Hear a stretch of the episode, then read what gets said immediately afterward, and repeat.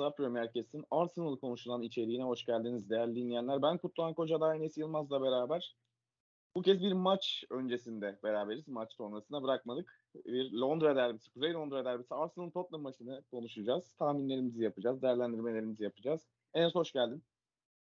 Hoş bulduk abi. Ee, dediğim gibi bir maç öncesi programı aslında yapmaya alışık olmadığımız bir e, program e, tarzı diyelim. E, neler düşünüyorsun? Önce bir bir iki geyik yapalım sonra analize başlayalım. Bunu da listemizden çıkardık ya. Son zamanlarda çok yapmadığım şeyleri yapmaya başladık. Bu da onlardan biriydi. Bu da çıktı aradan. E, bu da çıktı aradan belki de derbilerin haftası olması dolayısıyla kanalın da tabii e, bu tarz bir içeriğe yönelmesi, bu tarz bir içeriğe gitmek mantıklı. Önce Londra ardından Manchester derbisi oynanacak bu hafta ama biz Londra derbisini konuşacağız. Cumartesi 14.30 Arsenal, Tottenham karşı karşıya gelecek. Emirates ile karşı karşıya gelecek. Biri ligin yenilgisiz takımlarından 5 galibiyet 2 beraberlik Tottenham 17 puan topladı. 3. sırada diğeri de ligin lideri. Birazcık da hani bunu söylemek hoş geliyor bize. Çünkü çok söyleyemiyoruz bu programda. Galiba 23-24. bölümü çekiyoruz ama hani lider girdiğimiz haftalardan birinin öncesine çekmek çok keyifli. Peki bu liderlik devam eder mi? Edecek mi? Biraz saha içine yönelip oradan konuşmaya devam edelim istiyorum. Conte, Arteta iki e, te, biri çok tecrübeli, diğeri de yavaş yavaş tecrübe kazanan teknik adam. E, biri üçlüyü tercih ediyor, diğeri asimetrik oynayıp aslında dörtlü gibi gözüken ama saha içinde üçlü gibi e, şekillenen bir sistemi tercih ediyor. E tabii ki bu üçlünün dörtlünün Türkiye'deki kadar tartışılmadığı bir yer İngiltere. Hani e, hocaların bunun üzerinden eleştirilmediği bir yer ama sen ne diyorsun bu Conte'nin üçlüsüne karşı Arteta bir sürpriz yapar mı yoksa o asimetrik üçlüyü ama kağıt üzerindeki dörtlüyü görmeye devam eder miyiz? Abi bence asimetrik dörtlü devam edecek. Ee, bunun başlıca sebebi şey e, oyunun aslında şablonu çok oturmuş olması ve takımın dengesini bozmaya Tottenham maçında girmeye gerek yok. Bu hani e, bu topa bu maçta girilmez bence. Oturmuş kadro şey, oturmuş düzenli devam eder Arteta. Bir de Ben White'ın sağ bekliğine baktığımızda zaten asimetrikten e, oradan demi şey yapacağım. E, ben White sağ bek gibi bindirmelerini sadece rakip iyice kapandığında e, iyice Arsenal'i tutmaya çalıştığında yapıyor bindirmeleri. Onun dışında zaten dediğimiz gibi üçüncü bir savunmacı olarak geride bekliyor. O yüzden bu maçta da ben Ben White'ın bindirmelerinin çok nadir olduğu asimetrik bir dörtlü bekliyorum. Ve yani bence e, birebir eşleşmelerde de çok sıkıntı olmayacak. Çünkü Saka'nın e, geriye koşuları var. Martinelli'nin mesela ters kanattaki Martinelli o kadar çok savunma desteği yok ama Saka'nın var. E, o yüzden zaten Tottenham'ın ön alan üçlüsüyle bizim üç stoper yani ben White'a stoper sayarsak o üçlü birebir eşleşecek. Onların kanat beki sağ kanat bekiyle Zinchenko, sol kanat bekiyle de Saka eşleşmesi olur büyük ihtimalle öyle tahmin ediyorum. Ya da partiyi o taraflara çekebilir diyeceğim de merkezi çok boşaltmaz. Kağıt üzerinde dörtlü, pratikte üçlü çıkacağımızı düşünüyorum her zamanki gibi. Yani bir sürpriz beklemiyorsun. Ya ben seninle konuşurken daha önce de söyledim. Ben böyle bir e, Arteta'nın büyük maçta özellikle bir sürpriz yapacağını düşünüyorum ama o maç bu maç mı olur? Ya da atıyorum bir City maçı mı olur, bir Liverpool maçı mı olur bilmiyorum. Ben bir büyük maçta bu sezon enteresan şeyler göreceğimizi sahaya dizilişte ilk 11 olarak hani bazı hocalar vardır özellikle büyük maçlara hiç risk almazlar. Ee, benzer şekilde hani klasik sistem neyse öyle çıkarlar. Bazı küçük maçlarda özellikle iç sahada oynadıkları orada e, biraz sürpriz kararlar verebilirler ama bu sezon ben bir yerde bekliyorum onu ama bu maçta bekliyor muyum?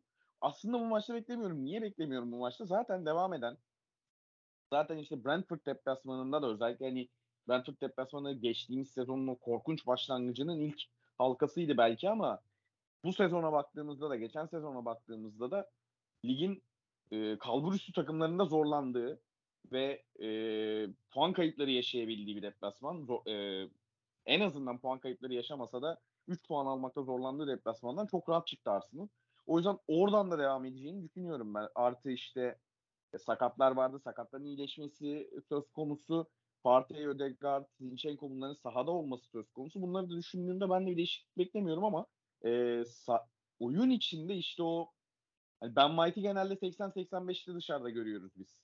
Tomiyasu'nun daha e, geç girdiğini belki 0-0 devam ederse e, partiyi daha geri çekip Tomiyasu'yu da ileri atacağı, Saka'yı daha içe atacağı e, bir sisteme daha da erken dönebilir belki de.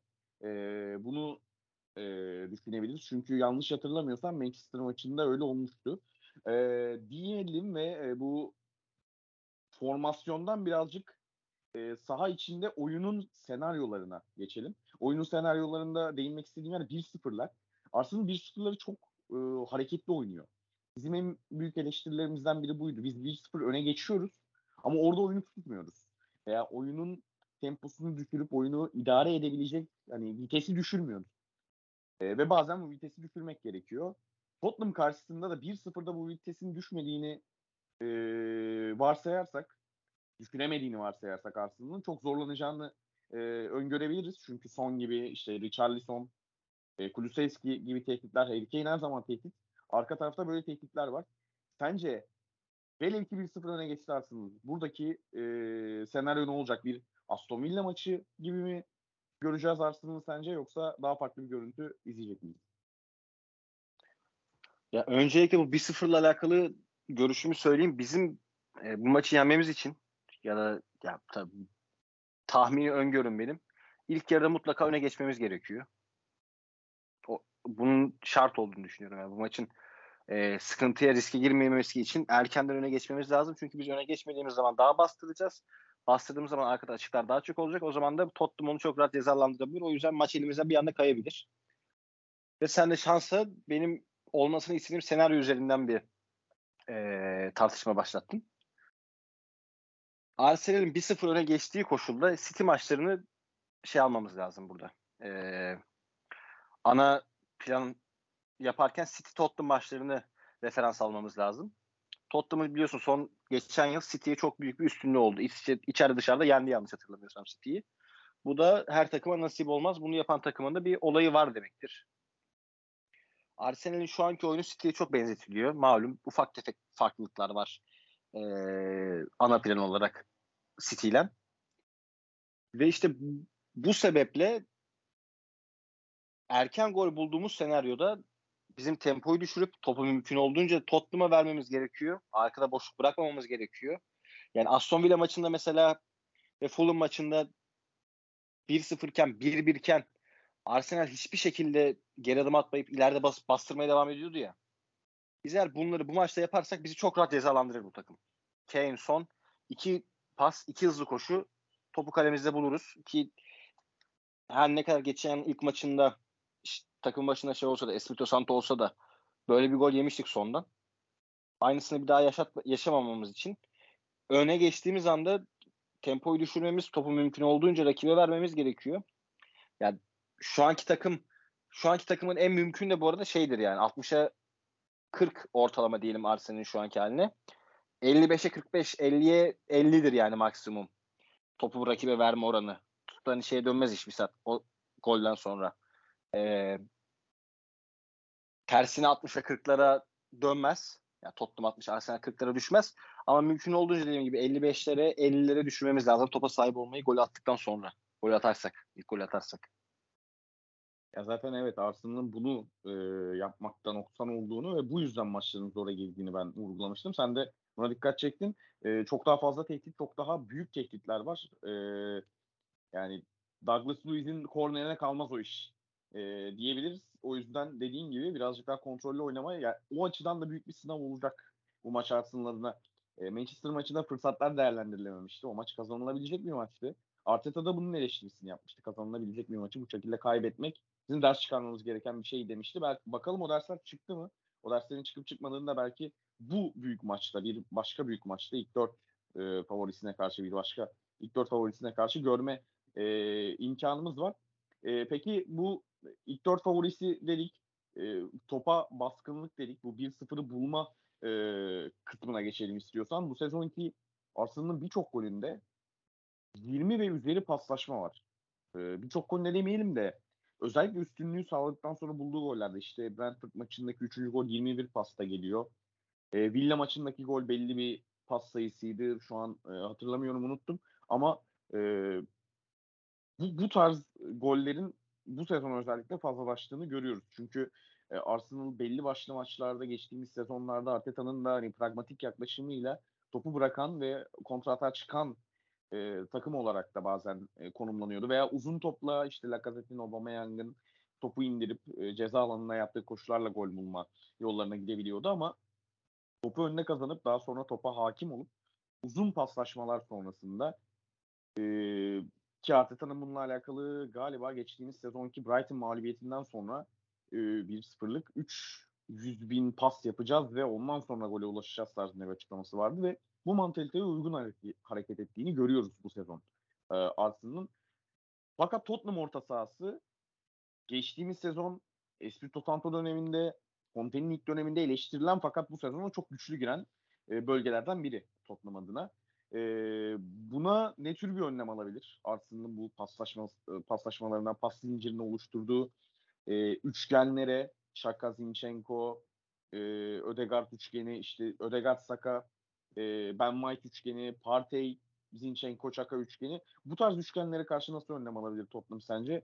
Ve nasıl bir karşılama bekliyorsun? Birazcık da Tottenham açısından değerlendirelim. Abi Tottenham'ın nasıl oynayacağı 3 aşağı 5 yukarı belli yani. Derinde bekleyecek savunma. Orta saha birlikte geriye çekecek. Zaten bu aslında Arsenal'in ritmiyle de alakalı olacak bence. Yani oyunu oku, oyunu belirleyen taraf bence Tottenham'dan ziyade Arsenal'in oyunu ele alış şekli olacak. Tottenham'ın ne yapacağı çok belli çünkü. Ee, bence birebir eşleşmeye gidecek. 3 ee, üç Visa taktayken Saka'nın bindirdiği senaryoda Martinelli, Gabriel ve Saka rakibin stoperleriyle eşleşir büyük ihtimal. Zinchenko'yu Emerson tutar. O, Odegaard oynarsa da Odegaard'ı şey e, sol kanat bekleri tutar. Geriye kalan Çaka Parti ikilisiyle de birebir eşleşme olur.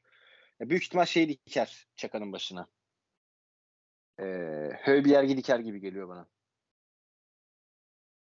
Bence bu da aslında ya Çaka'nın performansı da bence şey olacak. Belirleyici olacak maçta. Onu da orada Höybiyer gibi geliyor bana eşleştirecek, eşleştireceği adam. Şimdi orada güzel bir yere geldin. Çaka kısmında güzel geçtin. Ondan bahsetmek istiyordum ben. Şimdi orta sahaya bu kadar e, konuyu kanalize etme sebebi bu aslında. Sen e, arka tarafta birebir eşleşmelerden bahsettin ama iş orada çözülecek. Niye? E, Çaka ben sana hep söylüyorum ya işte şeyde Brighton maçında özellikle söylemeye başladım sana. Hatta o ilk üç haftalık periyottan sonra da konuşmuştuk. Programda da konuştuk diye hatırlıyorum. Çaka'nın ceza alanına giriş sayısı. Geçtiğimiz sezonların e, ortalama olarak neredeyse iki katı. Hem ceza alanına gidiş sayısı hem de ceza alanında rakip ceza alanında topla buluşma sayısı. Ki ya Brentford maçında asist yapıyor. Leicester maçında asist yapıyor, gol atıyor. Yani skora da somut bir katkısı var. Sadece orada olmak değil. Mesela Jude Bellingham'la alakalı bir yazı okudum geçen gün. Skora net etki etmese de orada bulunmasıyla bile hani niteliği olmasa bile niceliği artırmasıyla rakip ceza alanında etki ediyor Dortmund e, futboluna diye. Şimdi Şaka'nın nitelik olarak da nicelik olarak da büyük etkisi var bu sezon. Gol atıyor, gol attırıyor, ceza alanına sürekli giriyor. İşte orada saydığın Saka, Martinelli, Jesus üçlüsüne artı olarak Ödegard'dan da ziyade ya oradaki istatistiği tam bilmiyorum. Muhtemelen Ödegard daha fazla girmiştir rakip ceza alanına ama Ödegard'dan da ziyade Çaka'nın orada niceliği arttırması toplum savunmasını oradaki e, planı nasıl etkiler aslında bunu biraz açmanı da istiyorum. Sen öyle bir yak dedin ama orayı nasıl etkileyecek o?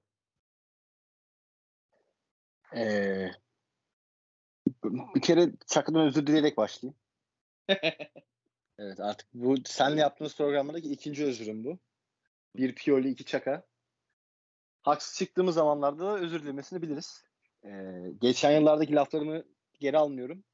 Sezon başında bir ufak bir eleştirmiştim ben. Defansta topla çıkarken hata yapıyor. Rakibi takip etmiyor diye. Ki o pozisyonlarda dediğim gibi olmuştu ama hücumda göster o, o eleştiriden sonra hücumda göstermeye başladığı performansla o gerideki hatalarını absorbe etmeye başladı. Şu an hani seviyesinde oynuyor bu arada. Ee, oyundaki rolüyle beraber.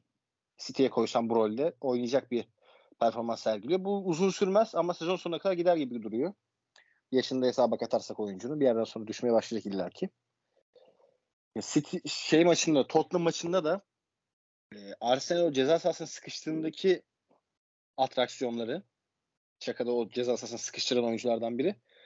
Şeydekinin bir şeydeki maça, United maçına yakın olan aksiyonlar olacak. Yani United bizi 60 dakika daraltmıştı demiştik biz o maçtan sonra. Yani 20'den 60'a kadar sıkıştırmıştı bizi. Bizim e, rakibin dengesini bozarak bulduğumuz ilk pozisyonda gol olmuştu zaten. Hatırlarsan. İlk tehlikeyi biz orada yapmıştık. Şey tehlikeyi. Rakibi bozarak bulduğumuz tehlikeyi. Onun dışında yoksa United'ın savunma eşleşmesi hiç fire vermemişti.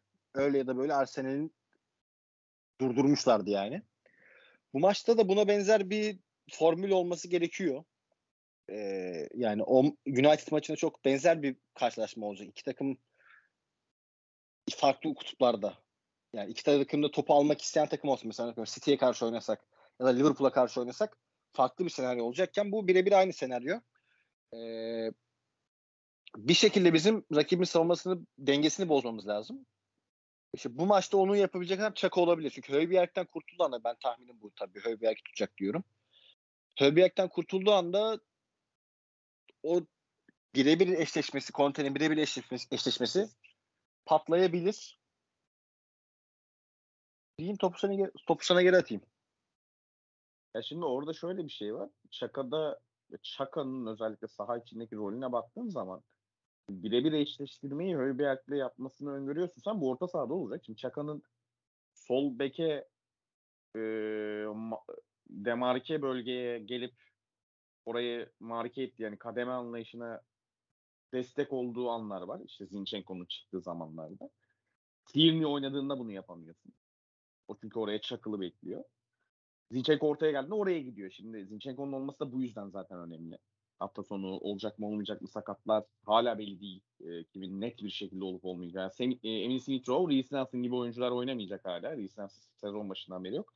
Smith Rowe da ameliyat oldu. E, Cedric Suarez de yok. E, Elneny de aynı şekilde ama diğerleri tam netlik teşkil etmiyor.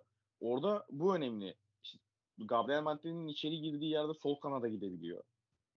E, sol içte zaten Odegaard'ın paralelinde konumlanabiliyor. Partey'in yanına gelebiliyor. Partey arkaya geçtiğinde direkt Partey'in yerine gelebiliyor. Çok fazla yerde oynayabildiği için aslında bu kadar e, disiplinli bir savunma takımına karşı o e, savunmayı, o disiplini bozmak için ön tarafta kritik oyuncu olacak aslında. Ben o yüzden sen Çaka'ya getirince konuyu ben o yüzden sevindim. Çünkü mesela ön tarafta da Arsenal yer değiştiriyor. Evet Ödegaard, e, Saka bağlantıları, işte Jesus e, hangi maçtı? Evet Brentford maçı olması lazım. 70'ten sonra mı ne? Martinelli ön tarafa gitti. Jesus sol kanada geçti mesela. Öyle bir sekans da izledik. O, o çeşitlilik de var ama bu çeşitliliği e, üçüncü bölgeye götürmek için ikinci bölgeden başlatman lazım. Bunun da e, kilidi Çaka olacak gibi e, gözüküyor. Ben o yüzden Çaka'dan açmıştım konuyu. E, senin dediğin gibi bir e, şey var. Hani bir bilinmezlik tabii ki var. Biz burada sadece tahminlerimizi yapıyoruz. Senin adam adama eşleşme tahminin de bunlardan biri. Ama e, kritik hani X faktör oyuncu seçeceksek herhalde ikimizin de e, ortak noktası Çaka oldu gibi e, gözüküyor. E, tabii ki hücum oyuncuları her zaman belirleyici oyunculardır ama Arsenal açısından Tottenham'ın dengesini bozma noktasında Çaka'yı ön plana koyabiliriz diye düşünüyorum bu konuşmadan da. Benim anladığım. Ekleyeceğim bir şey yoksa bir sonraki yani son soruya geçeceğim. Daha sonra kapatalım. Ya Çaka'ya şunu ekleyeyim. Bir de Tottenham'ın hücumunun nasıl beklediğimi söyleyeyim. Öyle, o konuda da bir şeyim var. E, ufak bir fikrim var. Çak, şimdi Arsenal'in hücum yayılması şu şekilde oluyor. Dört oyuncu sola atıyor kendini. İki oyuncu sağda demarke kalma, kalıyor. Ağırlıklı olarak. Odegaard ve Saka sağ tarafta. Martinelli, Zinchenko, Çaka Jesus sol tarafta. Genel olarak böyle oldu ki o Zinchenko'nun oynadığı düzende solda biz bayağı dört kişi kümeleniyoruz oraya net bir şekilde. Ve şöyle bir şansımız var. Ee, Martinelli koşu atıyor. Çaka koşu atıyor. Zinchenko ve Jesus oyun kuruyor. Ve bu dördü e, 4-5 farklı set oynuyorlar aslında sol tarafta baktığın zaman. Ee, bazen Çaka çizgiye basıyor, Zinchenko içeri giriyor, Martinelli geriye basıyor, Zinchenko çiz şey korner çizgisine, out çizgisine kadar ilerliyor. Jesus komple kendini sola atıyor. Çakala Martinelli ceza sahasına giriyor. Zinchenko daha dışarıda bekliyor. Bu tarz hani çok farklı varyasyon oluyor sol tarafta. O tarafa baktığın zaman da bir sav- rakip takım hocası o takıma şey o bölüme plan yaptı plan yaparsa durdurmak için orayı son aslında durdurmaya çalışan adam Çaka olur. Yetenek setlerine baktığında. Ama zaten Ar- Arsenal'in oyunu da buradan şekilleniyor. Heh. En sona bırakılan Çaka bir şekilde katkı yapıyor. Ya asistin asisti ya asist ya gol. Ya bu arada ben Ee, X faktör derken onu söyledim. Hani X faktör derken maçın yıldızı olacak anlamında değil. belirleyicisi Onu- olacak. Vur, Ay, evet onu vurgulayalım. Yani çünkü e, bu tarz büyük maçlarda en zayıf noktadan vurmaya çalışırsın rakibi. Ve en zayıf noktan ne kadar güçlü. Çin atasözüne bağlıyor birazcık şey ama hani en zayıf noktan ne kadar güçlüyse o kadar avantajlı olursun. İşte Çaka ne kadar güçlü, ne kadar verimli olabilirse aslında o kadar avantajlı olacak aslında. Onu söylemeye çalışıyorum. Bizim savunma tarafında da sıkıntımız şu olabilir. Ee, ben Kulusevski'nin başlayacağını düşünmüyorum. Bence şeyi atacak öne. Richarlison atacak. Çünkü Kulusevski daha çok ee, teknik özellikleriyle ön plana çıkan ve topa sahip olduğunu da kullanma, kullandığı bir adam. Bu maçta topa sahip olmayacağını hesaba katarsak aslında direkt ön alandan koşu ve skor bekleyecek. Ee, oyun kuruculuk rolü direkt Harry Kane'e atarlar. Son ve sağda Richarlison olacağını düşünüyorum ben ağırlıklı olarak. Ee, onların koşusu ve skoru üzerinden plan yapar büyük ihtimal Conte. Abi Richarlison'un Gabriel'le eşleşmesi ve Saliba ya da Kane'le eşleşmesi ufak tefek soru işaretleri veriyor. Gabriel çok hata yapıyor bu aralar. Richarlison da e, yapabildiği tek şeyi aslında yapıyor. Skor üretiyor. Son bir ayda ufak ufak başladı Şampiyonlar Ligi olsun, ligde olsun. Gabriel'in pat- patlayıp Richarlison'un skor ürettiği bir sekans izleyebiliriz. Onun dışında bu Saliba'nın faul yapma alışkanlığından daha önce de konuşmuştuk. Harry Kane'le birebir eşleştiği zaman hem koşu hem şut hem oyun kuruculuğu yapabilen yelpazesi çok geniş olan bir adamla birebir eşleştiği zaman Saliba e, büyük zorlanabilir ve belki de Premier Lig'deki şu ana kadar en büyük sınavını verecek. Onlar da bizim maçımızı şey, maç açısından belirleyici olacak Arsenal tarafından. Bakalım. Ya ben dediğim gibi bizim ilk yarıda çok çabuk öne geçmemiz lazım. Rahatlamamız lazım. Skor bulamadığımız her saniye rakibe doğru ibre kaymaya başlayacak çünkü. O zaman da bu adamlar daha çok zorlanacak çünkü yavaş yavaş 60-70 metreleri oynamaya başlayacaklar. Sek- bölüm bölümde bence bu arada Ben White eğer bek olarak göndermezse öne Arteta Saliba'nın sağ White'ın merkeze geçtiği anlar daha çok olabilir. Çünkü White'la sonun hızlarına baktığın zaman Evet. şey daha uygun. Hani 3 oyuncuyu 3 bizim onların 3 3 ön 3 ön oyuncusuyla bizim 3 defans oyuncumuzu birebir eşleştiğinde Saliba ile son hatta Solok olsa Saliba ile Richarlison Gabriel ile Richarlison White ile Kane'in eşleşmeleri daha dengeli duruyor. Bence White'i ileri göndermek gibi bir fikri yoksa Arteta'nın dönem dönem Saliba'nın sağ kayıp White'ın merkeze geldiği anlarda izleyebiliriz maçta. Ee, Sonu, sonu durdurmak için. Buradan şeyi çıkartıyorum ben.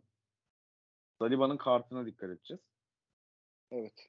Yani ilk yarıda kart görürse geçmiş olsun gibi bir durum olacak aslında. Bu arada Gabriel için de aynı şey geçerli. Onun da sakarlıkları e, sadece pas hataları veya ayağının altından kaçırdığı toplar değil. Gördüğü kartlarda da büyük e, sakarlıkları var. İşte geçtiğimiz sezonun City maçı. City maçı. büyük örnek. E, ya bu arada hani bir maçtan mı çıkartıyorsunuz bu sonuç gibi bir şey olmasın. Bu tarz büyük maçlarda evet yani e, tek Psikoloji orada ortaya çıkıyor.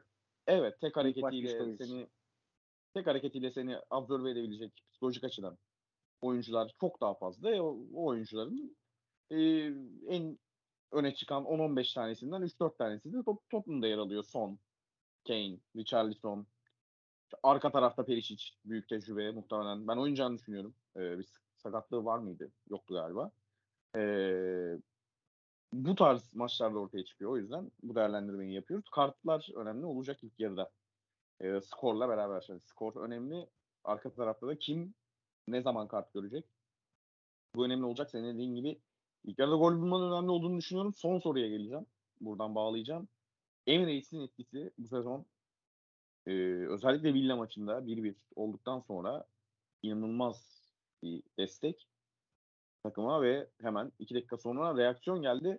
geriye düşülmesi halinde reaksiyon veriyor Arsenal veya gol yenilmesi halinde öndeyken 2-0 iken 2-1'e geldiğinde hemen 3-1'e Leicester maçında gördüğümüz şekilde reaksiyon veriyor takım. E, buradaki beklentin ne? Atıyorum hani 1-0'ı bulmak önemli evet. Ama geriye düşüldü diyelim ki. E, buradaki beklentinin takıma etkisi, taraftarın ne olur? Baskı mı olur? Çünkü mesela ben şunu söylüyorum her zaman. Yani bu takım UEFA'ya alması, işte Şampiyonlar Ligi'ne gitmesi, Şampiyonlar Ligi'ne başarı vaadi şusu busu ne olursa olsun e, kadrosunda Şampiyonlar Ligi tecrübesi bile çok az olan oyunculardan kurulu bir takım ve tecrübe konusunda nereye giderse gitsin bu takım noksan olacak. E, bu tarz maçlarda da noksan. E, Kuzey Londra derbisine ilk kez çıkacak oyuncular var. E, Saliba yanlış hatırlamıyorsam ilk kez çıkacak mesela örnek veriyorum. E, ki Zinchenko transferleri bu yüzden önemliydi. E, atıyorum geriye düşmenin nasıl bir etkisi olur Emirates açısından sağ içi değil. Ben e, fiziksel değil artık zihinsel bir e, soru sorayım öyle bitireyim dedim. Ya mantık çerçevesine oturttuğumuzda bu maçı hiç sağın dış etkenleri de katmadığımızda e, konu program başında söylediğim gibi iki maç bence referans veriyor bize. Geçenki City Tottenham maçları, bu yılki Arsenal United maçı. Ve ikisinde de aslında e, Arsenal tarafı kaybedip öbür taraf kazanıyordu. Ama Kuzey Londra derbisinde şöyle bir durum var abi. E, bunu şöyle örneklendirebiliriz. Liverpool Everton maçları hiçbir zaman beklendiği gibi olmuyor ya kağıt üzerinde. Mantıklı düşündüğünde beklediğin şeyler yaşanmıyor ya maçlarda. Derbi atmosferi etkiliyor diyoruz. Hani bunun en belki Premier Lig'deki en büyük örneği son yıllardaki Everton Liverpool maçlarıdır. Skoru bir şekilde ki bu sezonki de 0-0 bitti. Her ne her ne kadar Origi sayesinde Liverpool bir şekilde kazansa da beklenmedik şeyler çok fazla oluyordu. Kuzey Londra derbisi de İngiltere'deki bu tarz maçlardan biri. Yani e, beklendiği gibi gitmiyor saha içindeki olaylar.